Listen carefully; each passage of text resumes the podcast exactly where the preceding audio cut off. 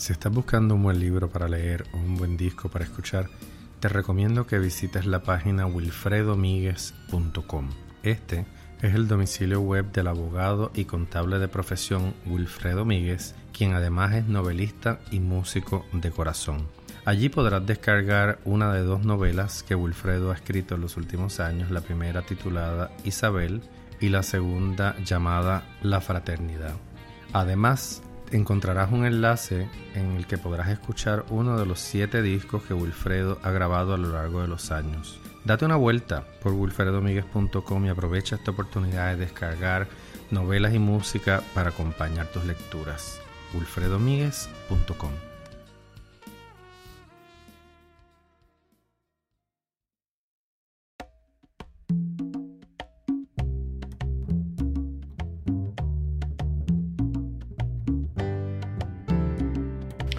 Hola, ¿qué tal? Bienvenidos a Marullo. Soy Pedro Reina Pérez en esta serie especial de primavera donde estoy conversando con pensadores y creadores y hoy tengo el gusto de estar en la compañía de Ainel David Álvarez Guerra, un gran amigo cubano, mejor conocido como David Guerra, quien lleva unos meses, bueno ya no, unos meses, más de un año aquí vinculado a Puerto Rico. Bienvenido David. Muchas gracias.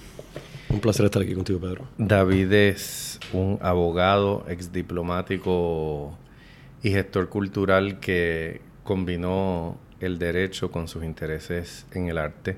Se educó en Cuba, después en la Universidad de Oxford y finalmente en la Universidad de Harvard, donde trabajó en el campo del derecho y de ahí partió de los despachos eh, y consultas legales a crear una plataforma curatorial ¿Cómo fue esa transición del derecho a crear una plataforma curatorial virtual, me imagino?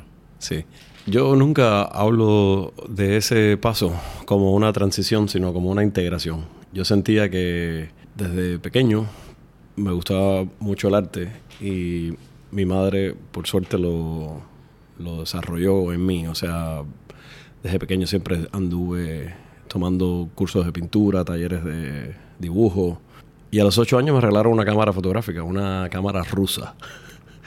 Eh, estamos hablando de Cuba en pleno apogeo de las relaciones Cuba-Unión Soviética, en fin. Y entonces, pues casi todo lo que se vendía en Cuba era ruso.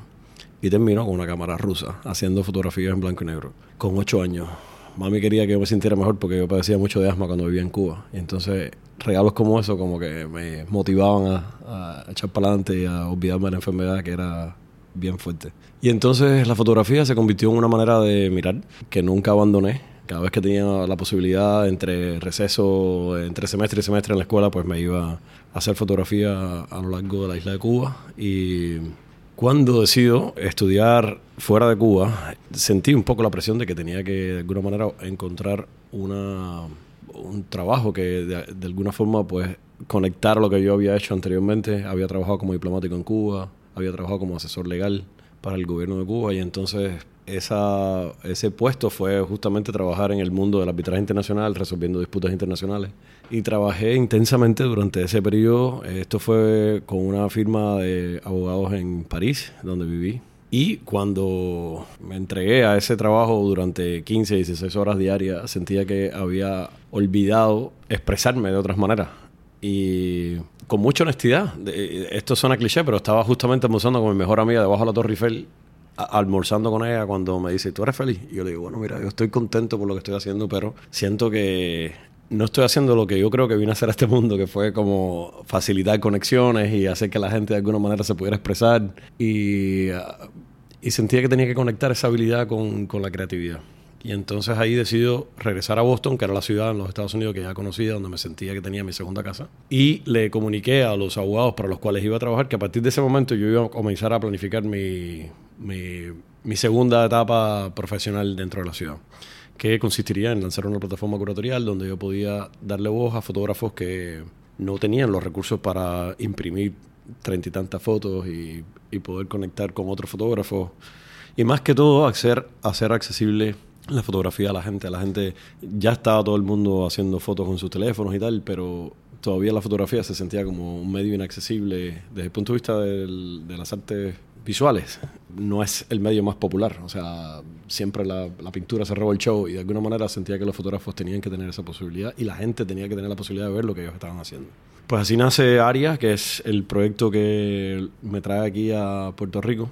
Pues entonces, después de tres años en Boston, comienza la pandemia y, eso acompañado de un accidente que la ciudad provoca, inunda el edificio donde se encontraba mi galería. Fue muy simbólico que el agua fuera la que viniera a destruir lo que había logrado. Y dije, bueno, pues hay que prestarle atención a las señales que uno recibe. Y pensé que lo mejor era regresar al, al, origen. Yo siempre creía que como emigrante uno va de la A a la Z y como que había una línea que conectaba el principio y el fin, pero eso se me ha ido revelando otra en forma de círculo y sentía que había que regresar al Caribe, de donde soy, nací en La Habana, pero no tenía una conciencia de lo que significaba ser caribeño. Y pensé que Puerto Rico me podía dar esa idea. Y así fue, fue simplemente una intuición. Sí, sí, así. Miré el mapa y fue un magnetismo. Así fue como que me voy para el Caribe y tiene que... Y dentro del Caribe siempre había pensado que Puerto Rico, después de Cuba, probablemente era la escena de arte contemporáneo más fuerte de todas las que se encuentran en, en la región. Y como conozco La Habana, pues pensé que lo que le seguía era San Juan. ¿Y cómo llegaste a esa conclusión? ¿Cómo fuiste conociendo lo que estaba pasando en la escena cultural acá? Boston tiene una población significativa de boricuas viviendo en la ciudad. Y a través de algunas colaboraciones que, que yo había realizado en Boston, me di cuenta que era una comunidad que también tenía que expresarse. Y expresarse bien, porque no quería que se redujera a estereotipos de lo que significaba ser boricua en la diáspora. Y ahí colaboré con Elsa Mosquera, que estaba dirigiendo Inquilinos Boricuas en acción. Una productora ejecutiva de este podcast. Está muy bien. Saludos, Elsa. Y a través de Elsa, pues me invitaron a, formar parte de un jurado que le dio la posibilidad a artistas emergentes de, en, Nueva Inglaterra a mostrar su obra. Y pensé que había que poner la intención y en seleccionar artistas boricuas de, de, alta calidad, del, cuyo trabajo tenía que ser mostrado. Y por ahí comienzo entonces también una investigación que inicialmente iba a ser reducida a una semana en Puerto Rico, en donde ya yo me había elaborado un directorio de artistas contemporáneos de Puerto Rico. Que querías visitar y conocer. Sí. O sea que ya yo tenía un plan de venir a Puerto Rico, aunque sea una semana. Y qué bueno que cambié de, de idea, porque ya esa semana se convirtieron en el 2021 fueron seis meses y en el 2022 ya son tres meses. O sea que nueve meses en total he estado caminando por las calles de San Juan y y por las carreteras de la isla. Así que... Y una de, tus primeras paradas fue nada más y nada menos que el gran fotógrafo Jochimelero. Eso fue... No, no, no, no hay coincidencias en la vida. Eso estaba en mi destino. Y estoy tan agradecido de una colaboración que ha sido tan fructífera con Hochi, sobre todo porque ha confiado en mí para permitirme acceder a sus archivos y eso significa décadas de trabajo duro como fotógrafo mirando la realidad de Puerto Rico y de, y de quienes habitan Puerto Rico en blanco y negro. O sea, para, para nuestra audiencia, Jochi Melero es un gran fotógrafo no solamente de fotografía fija, sino que también ha estado al frente de eh, dos casas de producción que hacen comerciales y documentales. Primero Paradiso Films, que durante mucho tiempo fue la firma de referencia en producción cinematográfica en Puerto Rico y ahora en Nostrum, que es su firma personal y, ha dirigido muchos proyectos. Hace cuatro años tuvo una exhibición que dio comienzo a esta indagación, una exhibición que le hizo la Universidad del Sagrado Corazón sobre su fotografía artística, una fase de la vida profesional de Melero que, que, poca gente conoce, el, que es amigo de él sabe que Hochi es un amante de, la luz y, de, y del lente, pero pocas veces se ve en su trabajo individual y artístico, algo que él había postergado a favor de, de adelantar su empresa y sus proyectos de negocios. Así que esa pequeña exhibición que hizo Sagrado fue excepcional. Yo descubrí ahí fotografías que, que no había visto y, un, y, una mirada de Hochi que no conocía. Yo he tenido la buena suerte de haber hecho dos proyectos con él dos libros, uno de ellos, Arpegio de Luces, Caguas de Noche, que lo comisionó el eh, fenecido alcalde Willy Miranda, y uno del 2013 que se llama Poeta del Paisaje, dedicado a la arquitectura paisajista de Gabriel Berris Pérez. Así que he trabajado de cerca con él y también hicimos, y Elsa Mosquera también estuvo involucrada en eso, el, el especial del Banco Popular del año 2009 titulado Pales y la rumba de esquina, que tuvo un guion de histórico mío y las colaboraciones con Noel Luna, Pedro Adorno, eh, Noel Luna en el, en el, guion literario, Pedro Adorno en el diseño de arte y, y Elsa Mosquera eh, también como una de las productoras. Así que fascinante, Hochi. Cuéntame de ese encuentro y de lo que estás haciendo con Hochi. Sí, con Hochi pasó algo muy especial. Yo comencé, en cuanto me mudo a Puerto Rico, comienzo a explorar lo que las galerías en San Juan estaban mostrando. Y en aquel momento, esto fue febrero del 2021, la Galería Petrus está mostrando una selección muy pequeña de las obras que ya habían sido mostradas en el Sagrado Corazón. Y cuando yo entro a la galería no tenía absolutamente ninguna información previa de quién era Jochi Melero. Y lo único que veo es la obra.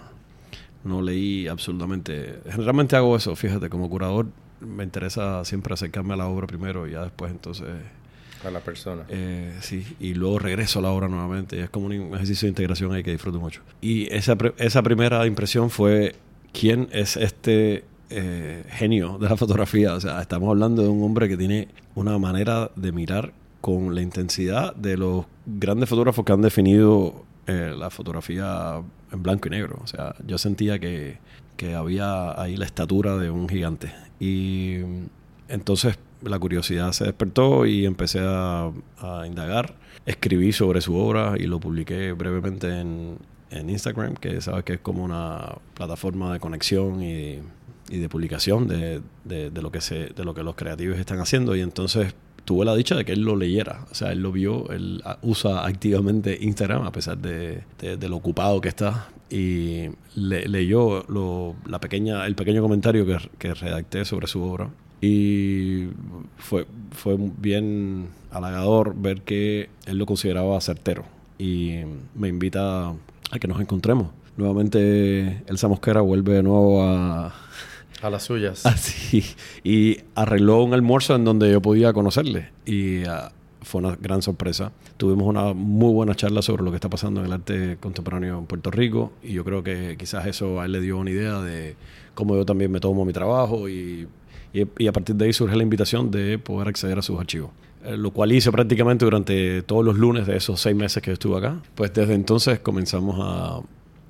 yo, comencé a dedicarle todos los lunes de, esta primera estancia que hice aquí en Puerto Rico para eh, organizar su obra, seleccionar imágenes que podrían ir a diferentes proyectos. Yo creo que ahí hay tanto que hacer con él que mm, nos hemos dado la tarea de escanear, escanear todos los filmes eh, protegerles bien, organizarlos temáticamente y pues nuevos proyectos eh, saldrán de ese ejercicio eh, de organización. Yo creo que varios libros pueden ser algunos de los resultados que hagamos. Ya acabamos de grabar un pequeño documental que a mí me interesaba hacer sobre la vida de él como fotógrafo. Parte de lo que me gustaría seguir realizando en el Caribe, la idea de no tener una galería, no lo he sentido, o sea, cerré la galería en Boston y vine a Puerto Rico. No lo veo como una limitación, al contrario, he pensado que no tener un, un cubo blanco donde mostrar las obras que me interesaba siempre compartir no iba a ser una limitación para poder yo contar las historias de estos artistas. Y así es como pienso en el video. Se me ocurre entonces brindar contexto a través del video y le propongo a Hochi que, bueno, le comento que, que tengo este proyecto, que quiero, quiero comenzar a entrevistar artistas y vivir con ellos la vida que viven en, en, en la ciudad que, donde han elegido vivir. Y él me ha dicho que le, en ese momento que le gustó la idea y que quería apoyarla y que y me pidió que escogiera un artista para comenzar. Yo digo, a mí la, la respuesta es muy clara, el primer artista vas a ser tú. Este es un hombre que tiene 73 años también y yo siento que el mundo contemporáneo, el arte contemporáneo se olvida con mucha frecuencia de los artistas que pasan de los eh, yo creo que siempre hay una es la economía, es la nueva economía que estamos viviendo de cómo se procesa la información y cómo se sustituye o se reemplaza tan rápidamente. Entonces es muy fácil olvidarse de gente talentosa y yo creo que el video tiene la posibilidad de documentar el talento de la gente y convertirlo ahí en una fuente de, de información accesible para el futuro. Y yo creo que la gente tiene que enterarse eh, hoy quién es él, qué es lo que, a qué se dedica y cómo, cómo ha logrado alcanzar la estatura como artista que ha logrado. Pero yo creo que también en las décadas futuras, historiadores del arte, cualquier persona enamorado de la fotografía mm, podría conocer mejor de la obra de Hochi si hoy nos ocupamos de documentar lo que él ha estado haciendo.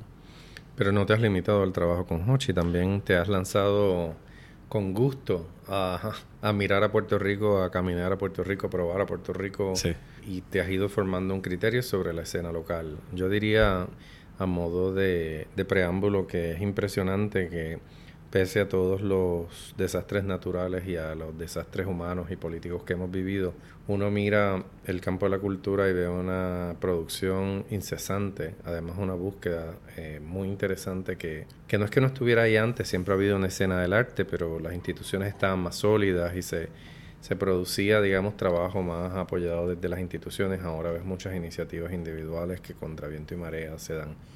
¿Cómo lo ves tú? Yo siento que las artes en sentido general, no solo las artes visuales. O sea, yo creo que el poder creativo en Puerto Rico es uno de los más fuertes que yo he podido experimentar desde que salí a, a explorar el arte fuera de Cuba. Y yo creo, tú, tú mencionabas cómo ha impactado todos estos desastres políticos, económicos, naturales, eh, cómo ha impactado la vida de la gente acá. Y yo creo que no, no es que necesitemos de crisis para podernos expresar con fuerza, pero yo creo que ese panorama que ha experimentado la escena cultural de Puerto Rico lo ha sabido utilizar para multiplicarse, para fortalecerse, para crecerse. Y yo siento que los mensajes sociales, políticos, las propuestas más interesantes de cómo no cómo esta isla podría reformarse hacia una dirección de mayor desarrollo, de mayor desarrollo sostenible, de mayor equidad, eso está viniendo desde la, desde la las voces de los artistas de aquí de, Puerto Rico. Por eso está importante escucharles, porque siento que muchas de las de propuestas que van a curar el alma boricua están saliendo de las creativas de Puerto Rico. Y todo lo que uno pueda hacer para facilitar que el pueblo conozca de estas ideas, yo creo que eso es importante. Ahí está también el rol de los curadores. De qué manera podemos amplificar, de qué manera podemos facilitar que ese mensaje pues sea compartido. Y yo no he visto en otro sitio ahora mismo en el mundo tanta fuerza, tanta mm, dedicación, también tanto esfuerzo en encontrar alternativas para que estas prácticas artísticas sean sostenibles. Hay muchos ejemplos de proyectos que están también utilizando la creatividad para pensarse también como empresarios. O sea, de qué manera podemos también hacer que estas prácticas artísticas sean ah, sostengan al artista. Y veo que hay tanto esfuerzo en encontrar esas soluciones que el mundo debiera, estarle, debiera prestarle atención a lo que está pasando en Puerto Rico para posibles maneras de articular esa, esas soluciones en cualquier otro sitio. La danza, por ejemplo, eh, la música, eh, las artes visuales, a mí me han cautivado aquí en Puerto Rico. Siento que la pandemia yo creo que amordazó a grupos enteros, colectivos enteros, sobre todo la, o sea, el impacto que tiene no poder tener un público, no tener una audiencia ahí en persona. Entonces yo he tenido el privilegio de ser parte de esas audiencias que está ahora disfrutando del regreso de todas estas compañías artísticas o colectivos artísticos en, Puerto Rico. Y la fuerza es innegable. Hay mucho deseo de conectar también la isla con el resto del mundo. O sea, yo siento que también se está insertando Puerto Rico en lo global de una manera eso lo estamos viendo en la música, pero eh, en sentido general, cómo, cómo, cómo cada uno de estos creativos está participando de una escena global también es significativo. Conversábamos hace poco sobre el espectáculo que presentó Andanza hace unas semanas, que me imagino que de ahí es que viene tu comentario sobre la danza y sobre Cantos de Libertad, uno de los conciertos que presentó el Orfeón San Juan Bautista eh, con cuatro voces jóvenes. Espectacular, o sea, yo no, yo no paro de estar emocionado, es de una emoción en otra, porque te das cuenta que hay, ideas muy sofisticadas, ideas muy elaboradas, um, hay cuestionamientos muy profundos de cómo vivimos la vida hoy. Y uno no sale igual. uno entra de una manera y sale cuestionado y sale también motivado a pensar en nuevos escenarios para uno. Y siento que la danza y la música están teniendo ese rol aquí en Puerto Rico. Y siento que lo, lo único, y sigue siendo para mí un, un, reto, y es de qué manera podemos desde la, desde la posición de productores, de agentes culturales, de qué manera podemos ayudar a cada una de estas voces a que se multipliquen, porque con mucha frecuencia te encuentras los mismos miembros en la audiencia también, o sea, como vas a una exposición de arte contemporáneo y son los artistas que del medio que acuden también a esto a estas recepciones o vas a una al lanzamiento de una nueva coreografía y te vas a encontrar a miembros de otras prácticas de danza, de baile, que asisten a apoyar a su... Pero siento que hay que seguir trabajando mucho más para que esa audiencia crezca y se multiplique más allá de otros creativos que van a apoyar. Porque el mensaje es, tan contundente que no debiéramos limitarlo. Exacto. Bueno, y entiendo que ninguna de estas compañías tiene, o sea, al contrario, tienen ese deseo de, de que la audiencia crezca. Yo creo que tenemos esto es un llamado a que todo el que pueda hacer algo para que las audiencias crezcan y puedan verse estos mensajes se logre, porque la propuesta es de mucha calidad, o sea, es de mucha... Hay, unas ideas que, tienen que ser vistas, que tienen que ser sentidas. Y siento que todavía... Y yo veo que ahí hay una, una debilidad de alguna forma. Y probablemente esto, está conectado con la educación artística en sentido general y, y de qué manera se ha afectado la calidad de la educación artística en Puerto Rico durante las últimas décadas. Pero eso es algo que tú conoces mejor que yo. Bueno, yo creo que, por ejemplo, hace casi 10 años la Comisión para el Desarrollo Cultural, CODECU, hizo un mapa sobre la actividad cultural en Puerto Rico y es evidente que San Juan, el área metropolitana de San Juan, concentra una parte demasiado grande de la oferta. Yo creo que una de las cosas que tiene que ocurrir en Puerto Rico es que esa oferta viaje y, y circule por la isla y vaya al oeste y vaya Arecibo y vaya Ponce y la gente, ¿verdad? Los públicos también hay que formarlos y hay que buscarlos y eso toma tiempo, eso no se hace con, Y recursos, porque está también el tema, por ejemplo, el arte público. Aquí hay una presencia fuerte del muralismo, de los grafiteros, de los, del arte urbano en sentido general. Pero el arte público va más allá de esas expresiones y lamentablemente no hay, no, no he corroborado mucho apoyo para que ese ecosistema se fortalezca y se pueda ver arte público que implique a la gente, que, lo, que les toque de cerca, eso también siento que es algo que debiera haber voluntad política de las instituciones, de las organizaciones, de donantes. O sea, sería muy bueno que, que nuevas propuestas de arte público pues también viajen por la isla o se celebren en la isla. A mí me consta que el Instituto de Cultura también programa en distintos espacios a lo largo de la isla. Por alguna razón me viene a la mente Miguel Zenón, el saxofonista de jazz, que cuando se ganó la beca Guggenheim y la beca MacArthur, empezó un proyecto que se llamaba Caravana Cultural. Y entonces Miguel invitaba a músicos de la escena del jazz en Estados Unidos muy destacados a venir a tocar con él, pero en los lugares más chiquitos de la isla, o sea, no en los grandes teatros de San Juan, sino que se iba al Club de Leones de adjunta. Allí estaba Vishai Cohen, el trompetista, y así por el estilo, donde quiera que él pautaba un concierto, lo ataba a una actividad educativa, una charla con los artistas, un taller de música, y después el concierto. Y creo que hay que retomar algo de eso porque, como te dije, San Juan, pues los que estamos aquí podemos disfrutar de todas estas cosas, pero no es práctico para, para muchas empresas culturales trasladarse a otros espacios y, montar esas obras más allá de los espacios de San Juan. El Museo de Arte Contemporáneo tiene una gran iniciativa que se llama Museo en el Barrio, que también acerca este tipo de propuestas a la comunidad. Y han sido líderes entre los museos en eso. Ojalá que se multipliquen otras iniciativas. Pero Puerto Rico y Cuba comparten algo, son naciones diaspóricas. O sea, nosotros tenemos ah. ese el, circuito no es solamente la geografía de la isla, sino las comunidades en Estados Unidos. Y justamente de eso te quería hablar, porque un reclamo que yo veo que se repite cuando visito los estudios de, de los artistas de aquí de Puerto Rico es también la necesidad de ser vistos fuera de Puerto Rico y que se entablea un diálogo mucho más directo entre la diáspora y la isla y que esos diálogos también provoquen nuevos proyectos o nuevas colaboraciones. Y entonces es así como yo regresé a Boston también, con una propuesta de exposición entre Sebastián Gutiérrez y Uciel Orlandi, dos artistas de acá de la escena de Puerto Rico. Ellos se conocían, pero nunca habían colaborado. Y yo encontré unas conexiones muy directas entre la obra de, de ambos artistas y pensé que presentar ese diálogo fuera de Puerto Rico también podía ser muy enriquecedor para, para cada uno. Y así fue como abrimos una exposición. Esto ocurrió en el mes de enero del 2022. El año, de hecho, comienza con una exposición de estos dos artistas boricuas en Boston. Y el Boston Globe inmediatamente se preocupó por reseñar y por escribir sobre lo que estaban presentando, porque eh, siento que el trabajo de ellos también merece muchísima atención y ellos coincidían conmigo. Y entonces, pues así comenzó el año, presentando el trabajo de, Sebastián y Luciel en Boston.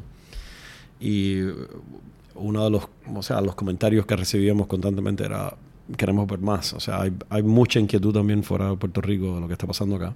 Y yo creo que esos puentes tienen que ser multiplicados. La idea de de poder conectar la isla con el resto del mundo y que el resto del mundo pues se conecte con Puerto Rico es importante. en, el caso de la audiencia, por ejemplo, de este podcast, la mitad de nuestra audiencia está en Estados Unidos, o sea, en Texas, en Georgia, en Florida, en Nueva York, en Massachusetts. Nosotros a través de esta plataforma entablamos diálogos con, con esos con esas comunidades que a su vez tienen una gran necesidad de recibir el producto que aquí se hace. O sea, aquí están los artistas en busca de un público y allá están los públicos también buscando los productos culturales y, mantenerse pendientes y activos con lo que aquí está pasando. Por lo tanto, potenciar ese circuito que pase por las comunidades puertorriqueñas fuera de la isla también es importante. Para mí ha sido muy estimulante ver también cómo la identidad boricua se mantiene intacta fuera de Puerto Rico.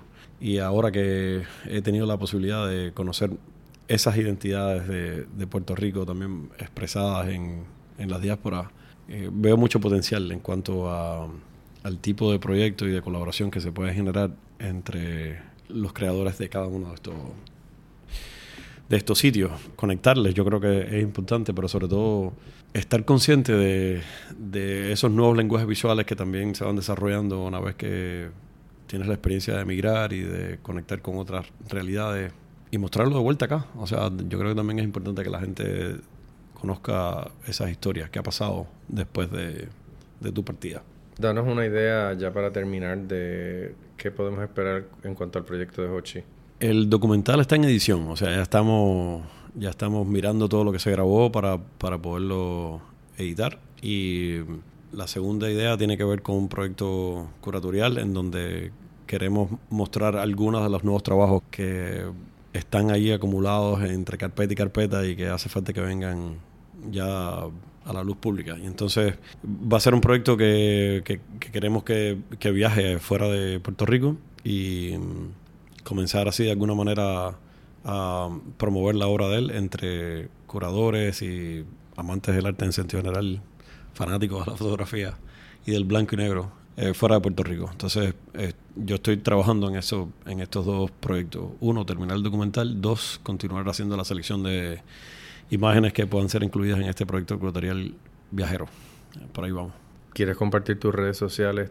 ¿Dónde te encuentran en Instagram? Sí, en Instagram eh, aparezco como a.d.guerra, Ainel David Guerra. Y también como aria.gallery. Son los dos, las dos cuentas que estoy utilizando para compartir lo que estoy haciendo por acá. Muchas gracias por acompañarnos en Marullo, David. A ti, Pedro, qué placer. Yo sé que no va a ser la última vez que vamos a seguir hablando sobre estas cosas. Síganos en las redes, estamos en Facebook como Marullo, en Instagram y en Twitter como arroba Marullo Media. Como ya dijimos al principio, el que eres la productora ejecutiva de este podcast. Tiene a Jorge Vázquez encargado de las redes sociales y Wario Morales Mato es compositor de nuestro tema musical, el diseño gráfico es de Lady Mari Aponte. Así que muchas gracias por estar con nosotros, pendientes que esta serie de primavera continúa. Ya nos estamos acercando, acercando al final, pero agradecemos muchísimo que estén con nosotros, que compartan lo que aquí escuchan. Yo soy Pedro Reina Pérez, muchas gracias. Esto es Marullo.